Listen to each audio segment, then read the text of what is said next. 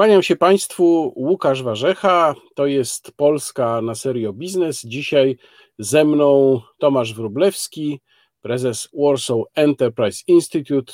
Dzień dobry Tomku. Witam serdecznie. Chciałem zapytać Cię, w jakim momencie z punktu widzenia gospodarki, biznesu jesteśmy w tym naszym pandemicznym świecie? Mamy za sobą kolejne tygodnie, chyba jednak lockdownu, tylko takiego niecałkowitego, nie mhm. takiego jak na wiosnę.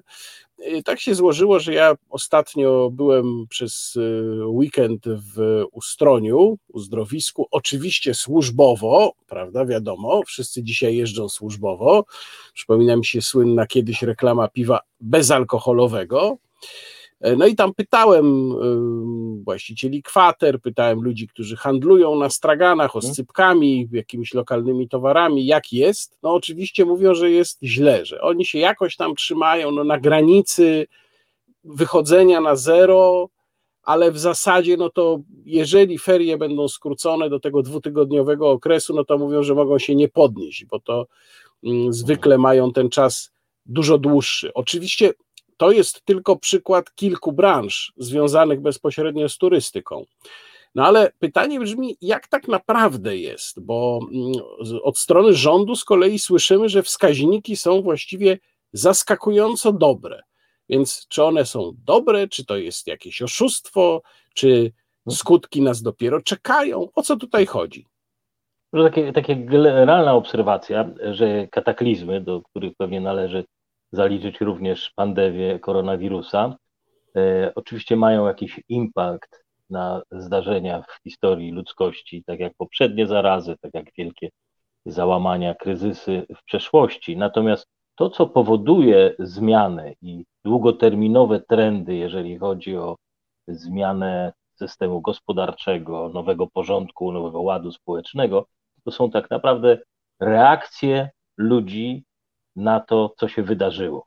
Jest taki wspaniały e, pisarz, historyk, biolog, człowiek renesansowy w zasadzie, Peter Turcin, pochodzenia rosyjskiego, ale jest Amerykaninem.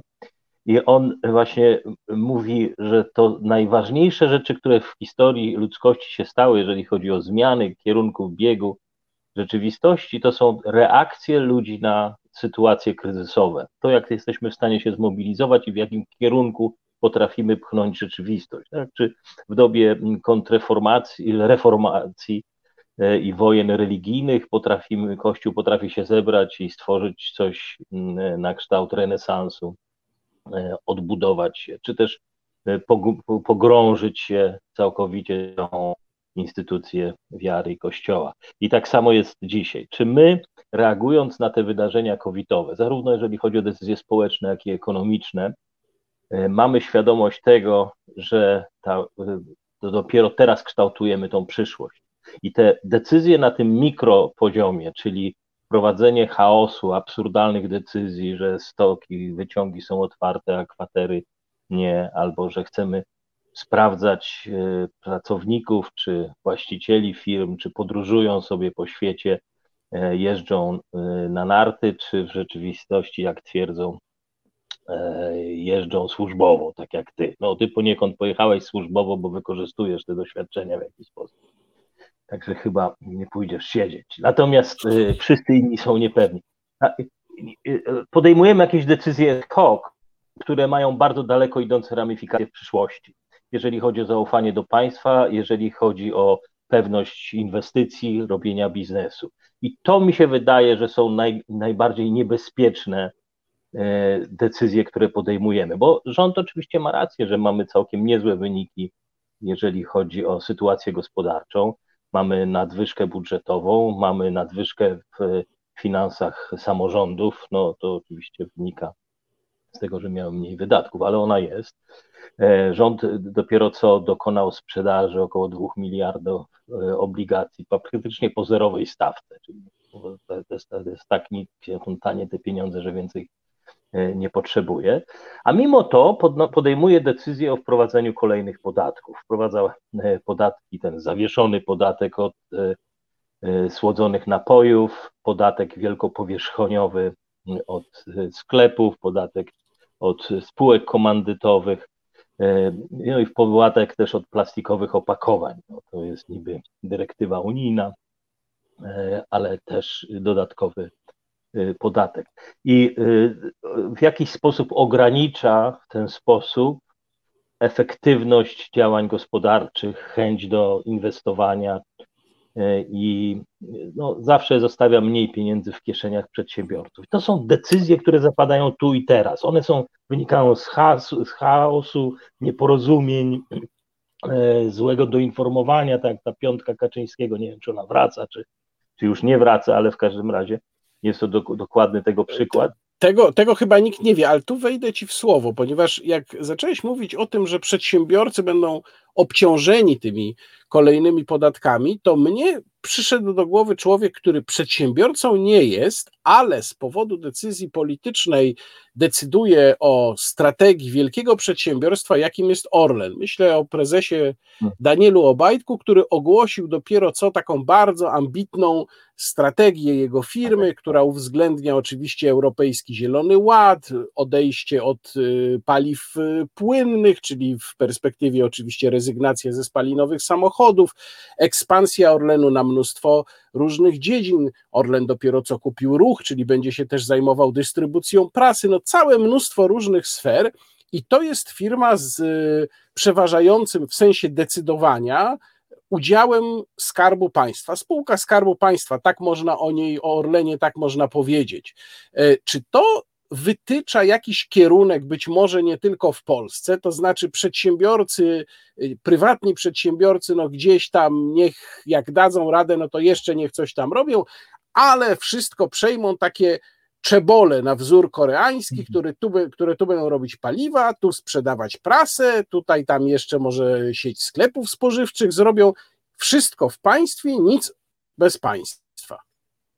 No to, to jest bardzo ciekawy wątek, bo faktycznie poza tym, co mówiłem, że te decyzje będą wpływały dodatkowo na to, w jakim kierunku będzie e, poruszał się świat i jak poważny będzie w przyszłości ten kryzys, czy też jego skutki będą umniejszone, tak też znajduje się ogromna ilość instytucji, państw, rządów, e, prywatnych firm, często właśnie e, w symbiozie z rządami, które chcą wykorzystać ten moment do tego, żeby przeprowadzić jakieś zmiany, które uważają, że będą koniecznie, że albo zapewnią im pewne przewagi konkurencyjne w przyszłości e, ze względu na słabość innych, albo popchną świat ku lepszemu. No I to no, niewątpliwie już takim tutaj najlepszym przykładem jest rząd Niemiec e, i jego e, zrestrukturyzowanie e, całego programu ich transz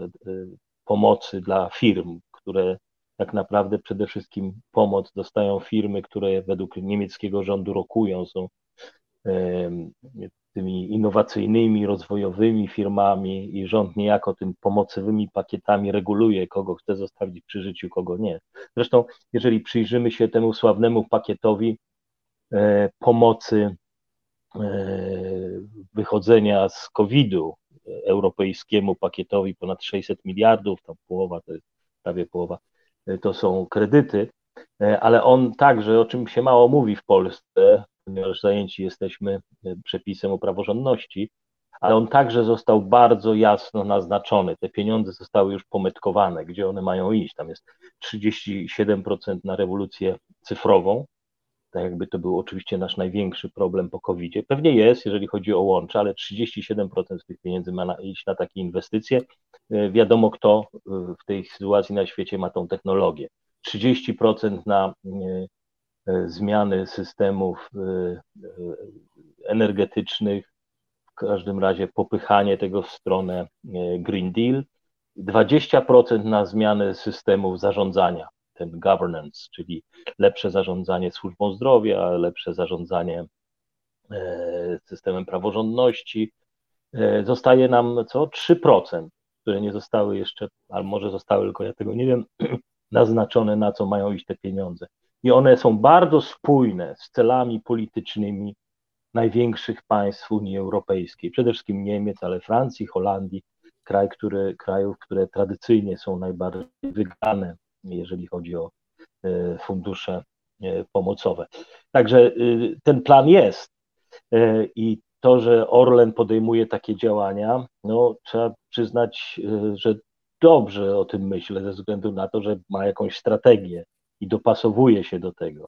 Czy w globalnym świecie jest to dobre rozwiązanie i to zapewnia wolności gospodarcze i stabilność przyszłości, to do tego mam wątpliwości, ponieważ jak wiemy historycznie, rządy z reguły podejmują złe decyzje i mylą się, jeżeli chodzi o to, w jakim kierunku należy popychać, zmieniać kierunek rozwoju gospodarczego. Pamiętamy sławne silniki diesla w latach 80. Go diesel, te reklamy, że jest walka o czyste powietrze, że diesel tylko zapewni nam czyste powietrze. Pamiętamy mm, decyzje dotyczące imigrantów w 2015 roku. To miało być na rzecz humanitaryzmu i poprawienia sytuacji bezpieczeństwa w Afryce i zapewnienia e, e, stabilności politycznej na świecie. Widzimy, jak ona wygląda w tej chwili w Afryce i na Bliskim Wschodzie. Po przyjęciu tylu emigrantów sytuacja jest zapalna już nie tylko na Bliskim Wschodzie, ale także i E, w Europie. Mógłbym wymieniać więcej takich przykładów. Tego się boję. Znaczy, że arbitralne decyzje w sytuacji kryzysu, popchnięcia całego społeczeństwa w jakimś jednym kierunku, e, grożą nam, że popełniane zostaną karygodne błędy. I dopiero wtedy zobaczymy, jakie będą skutki pandemii. Nie sama pandemia, ale to, jak ludzie na to reagują. Tomku, ty śledzisz bardzo uważnie mm, nie tylko wydarzenia, ale też pewne trendy długoterminowe. Pojawia się takie hasło wśród obserwatorów tego, co się dzieje wokół pandemii, wielki reset. O tym wielkim tak. resecie różne osoby piszą, wspominają. Właściwie, jak ktoś dokładnie się temu nie przygląda, to bardzo trudno powiedzieć, czy to jest jakaś realna koncepcja i realny plan, czy to jest jakaś teoria spiskowa, czy to jest może jakiś kompletny fake news wypuszczany gdzieś z Moskwy po to, żeby zasiać niepokój na Zachodzie. O co naprawdę tutaj chodzi? Jak traktować to hasło wielkiego resetu? No, z Rosji raczej nie. E, Charles Schwab, e, który jest prezesem Światowego Forum Ekonomicznego, rzucił pierwszy ten pomysł i za tym poszła cała szeroka już e, linia propagandowa, włącznie z filmikiem, która ma e, tworzyć wizję świata popandemicznego. Znowu, zakładamy, że to jest ten największy kryzys i teraz musimy ratować świat przed e, pandemią. Propozycje tam są takie, żeby przygotować się na świat, gdzie nie będziemy musieli już mieć żadnej własności prywatnej. Wszystko będziemy mogli wynająć. Mieszkanie, Y, przejazd samochodem, drony będą dostawiały nam, dostarczały nam y, produkty. Będziemy mieli płacę minimalną, którą będą określali rządzący. Firmy będą kierowały się nie tylko celami zysku, ale także świadomością problemów społecznych i będą ratowały nas przed dyskryminacją gender. Tam to wszystko jest y, zapisane i to jest jakaś wizja. No i ja, niektórzy patrzą na, na jakąś teorię spiskową, że jest to wielki program e, tajnych sił, bogatych, e, zamożnych przedsiębiorców, którzy chcą jakby zniewolić społeczeństwo. Ja patrzę na to trochę inaczej. Mi się wydaje, że to jest raczej odbicie lustrzane tego, co się dzieje w głowach przywódców europejskich i w jakim kierunku chcą, żeby ten świat podążał. Oczywiście w koncercie z rozmaitymi korporacjami, które zdają się działać e, równolegle z rządami i, i odpowiadać na ich e, potrzeby. I mm, mówię przede wszystkim o wielkich firmach technologicznych, o wielkich firmach farmaceutycznych, o wielkich firmach e, finansowych, które są tak, zwłaszcza te dwie ostatnie, są już tak regulowane, że co prawda są niezależne i prywatne, ale w dużej mierze są całkowicie uzależnione w tej chwili od państw. Y, i rządów. I wydaje mi się, że ten wielki reset jest y, odpowiedzią na jakieś marzenia rządów. Ja przypomnę, że ten sam Światowy y, Kongres Ekonomiczny, Światowy Forum Ekonomiczne w 2017 roku zaprosił Xi Jinpinga jako człowieka, który nie tylko wszystko wie o globalizmie, ale także pięknie potrafi o tym mówić, o tym, że globalizm szerzy humanizm, że globalizm zapewnia to, że nigdy na świecie już nie będzie konfliktów, nie będzie wojen. Wszystko to było jakby odpowiedzią na wystąpienia Trumpa, który kwestionował to, że świat mm, powinien w dalszym ciągu pozostawać bez reguł gry, albo przynajmniej nie zwracać na nie uwagę i pozwalać Chińczykom nadużywać tych przepisów. Nie patrzeć na prawa człowieka w Chinach, bo jednak fantastycznie na tym zarabiamy. Dzisiaj nikt nie mówi o tym spotkaniu w 2017 roku, bo mamy doświadczenie oczywiście obozów koncentracyjnych, Hongkongu, rozmaitych agresji chińskich i tak by to już nie istniało. Jakby Światowe Forum Ekonomiczne nie odnosi się do tego spotkania w 2017, cały czas mówi, a teraz zaczynamy od nowa. Teraz będzie reset. Teraz po prostu oddajcie wszystkie swoje własności, e, sprowadzimy waluty cyfrowe, nie będziecie mieli kont w bankach, to będzie gdzieś w chmurze, spokojnie, to jest bardzo bezpieczne, bardzo bezpieczne, tak jak globalizacja miała być najbezpieczniejszym kierunkiem rozwoju dla rzeczywistości. I tego, to, co się stało z globalizacją, nie spowodowało Światowe Forum Ekonomiczne, to spowodowali przywódcy Niemiec, e, swego czasu jeszcze e, Obama e, za rządów poprzednika Trumpa i przywódcy europejscy, którzy byli tak głodni taniej siły roboczej, rynku wolnego od jakichkolwiek ograniczeń środowiskowych, od jakichkolwiek ograniczeń E, praw człowieka, od jakichkolwiek ograniczeń pracowniczych, który mógł produkować im tanio i więcej, że nie zwracali na to uwagi i dorabiali do tego ideologię. I Światowe Forum Ekonomiczne dorabia ideologię do czegoś, co nie zawsze e, potem nam wychodzi na dobre. Chciałem Cię zapytać, jakie znaczenie dla tego wszystkiego, o czym mówimy, ma zwycięstwo Joe Bidena w Stanach Zjednoczonych? Bo jednak dopóki prezydentem był Donald Trump, no jest cały czas prezydentem jeszcze, e, ale wszystko wskazuje na to, że nim być przestanie, mm, to mm, Stany Zjednoczone stanowiły dosyć potężną siłę, która nie brała udziału w tej, no ja bym użył sformułowania histerii pandemicznej na bazie której oczywiście y, podejmuje się bardzo konkretne decyzje dotyczące finansów, wolności ludzi i tak dalej. Joe Biden tutaj kontrastował w trakcie kampanii celowo oczywiście swoje stanowisko z y, Donaldem, ze stanowiskiem Donalda Trumpa. To była jedna z linii podziału pomiędzy nimi, właśnie to, jak podchodzić do epidemii w Stanach Zjednoczonych również, czy lockdown, czy nie lockdown, nosić maseczki, nie nosić maseczek jeżeli zabraknie teraz Donalda Trumpa, to co to może oznaczać dla światowego ładu gospodarczego, ale też dla światowej wolności? No, e, nie przeceniałbym tej zmiany. E, poczekałbym do 5 stycznia do wyborów uzupełniających e, albo poprawki w wyborach drugiej tury do Senatu, ponieważ nie zdecyduje się, jak będzie wyglądał kształt amerykańskiego Senatu i czy E, będzie rząd Bidena w stanie przeprowadzić wiele proponowanych przez siebie e, ustaw, jak choćby ta dotycząca Green Dealu, która dramatycznie by zmieniła obraz amerykańskiej gospodarki. Tam również Senat będzie aprobował albo nie aprobował rozmaitych kandydatów prezydenta na poszczególne stanowiska. Także tutaj bym poczekał z tym mówieniem, jak świat będzie wyglądał. Bo doświadczenia y, amerykańskie uczą nas, że nawet jeżeli społeczeństwo jest bardzo spolaryzowane ta walka jest niezwykle zaogniona, to na koniec efekt tego jest bardzo spłaszczony. Znaczy, że te zapowiedzi tych wielkich, głębokich reform zwykle nie są aż tak głębokie, jak nam się wydawało.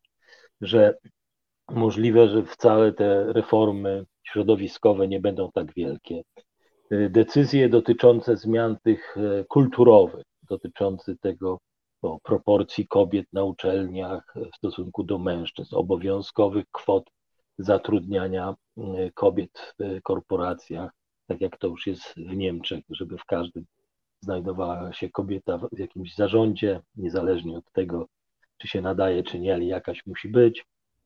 E, to wszystkie przepisy w Ameryce są podejmowane przez Stany, często w referendach, ale nawet jeżeli przez lokalną, stanową legislację, no to akurat tutaj, w przeciwieństwie do wyborów prezydenckich, e, republikanie zyskali, zwiększyli swoje przewagi.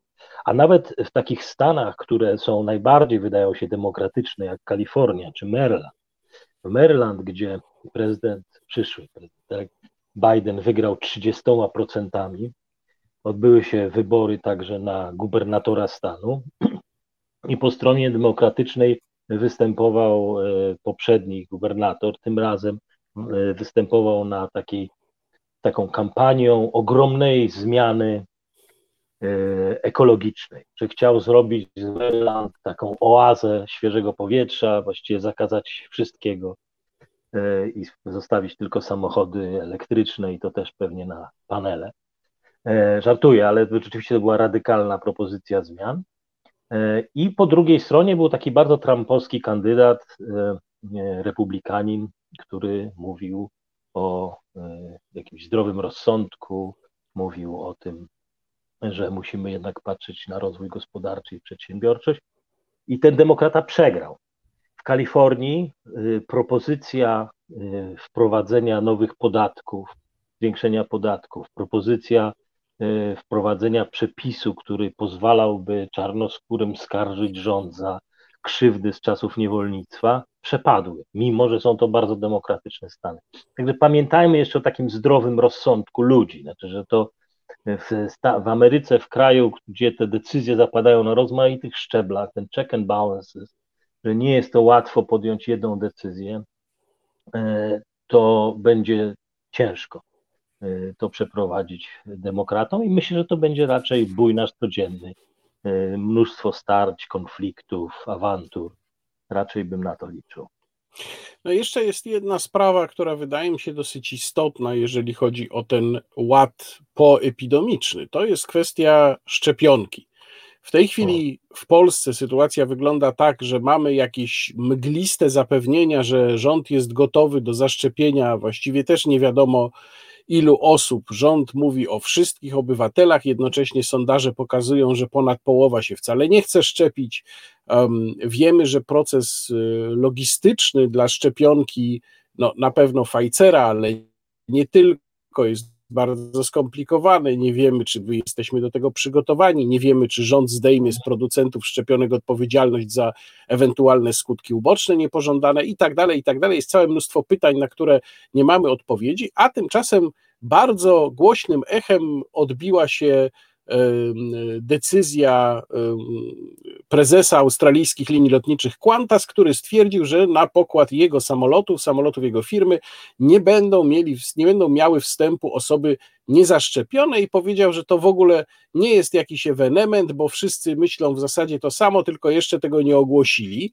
No więc mielibyśmy pierwszy sektor, czyli podróże lotnicze, gdzie ludzie niezaszczepieni byliby dyskryminowani, no i powstaje pytanie, czy nam się nie szykuje w ten sposób jakiś nowy, wspaniały świat, w którym niezaszczepieni będą traktowani jako obywatele drugiej kategorii, no tak jak u Aldusa Huxleya, ci, którzy nie chcieli e, e, zażywać somy, czyli tej substancji, która e, zapewniała wieczną szczęśliwość, też byli traktowani jako nienormalni, jako dzikusy, jako ludzie drugiej kategorii.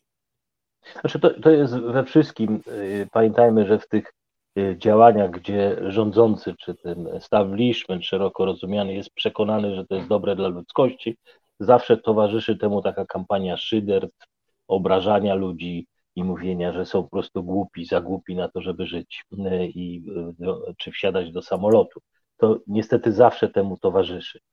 E, prawdopodobnie ta skuteczność szczepionki jest spora i prawdopodobnie E, może to rzeczywiście uchronić nas przed rozprzestrzenianiem się tego wirusa, ale mówię prawdopodobnie, bo tego nikt e, nie jest w stanie e, zapewnić i tego, czy ten wirus nie będzie się mutował, jak to będzie wyglądało. To są jakieś środki zaradcze, gdzie ludzie mogą ufać medykom albo mieć wątpliwości.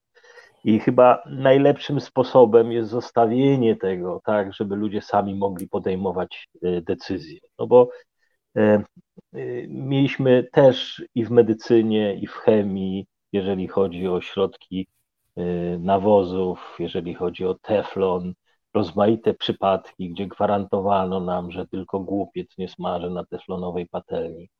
E, że jest to zdrowe dla organizmu, a potem się okazało, że to jest jedna z groźniejszych substancji e, zabójczych i rakotwórczych. Także mamy zbyt wiele przykładów w historii, gdzie czy to dla zysku, czy z pośpiechu zapadają jakieś decyzje. To nie znaczy, że część ludzi nie, czu, nie będzie się czuła w tym bezpiecznie. Także tu oczywiście uważałbym, że należy zostawić dowolność i nie można e, z tego względu ludziom nakazywać, a z drugiego to, no, jeżeli rzeczywiście raz już otworzymy drzwi e, do takiej praktyki, no to jeżeli za zło uznamy na przykład e, mowę nienawiści, tak, czy nie potrzebować będziemy certyfikatów, że nigdy nie posługiwaliśmy się w Facebooku czy na Twitterze mową nienawiści, bo nie wiadomo, jak zareagujemy na pokładzie samolotu, jeżeli zobaczymy kogoś, kto, e, kogo nie lubimy ze względów politycznych. Po, powiedziałbym, powiedziałbym tutaj, Tomku, użyłbym tradycyjnej frazy nie podpowiadaj, bo, bo ktoś to weźmie pod uwagę i zrealizuje.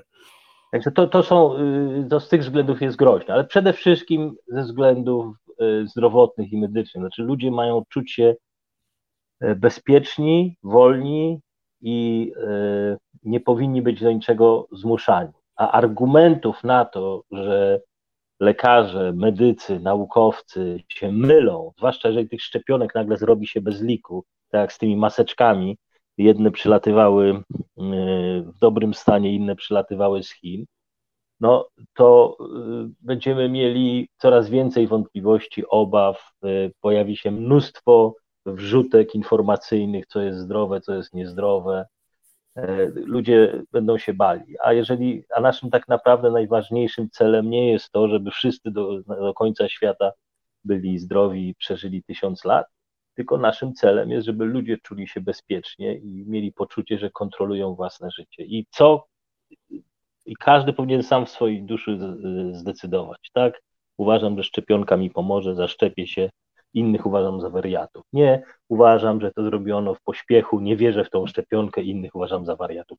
Każdy ma swoje zdanie, no i mówienie tego, narzucanie to jest jeszcze jeden z elementów do tego, do tego ogródka rozmaitych nakazów i kontroli. Bardzo dziękuję. Moim gościem w programie Polska na Serio Biznes był Tomasz Wróblewski, dziękuję. Warsaw Enterprise Institute. Kłaniam się Państwu, Łukasz Warzecha. Do zobaczenia.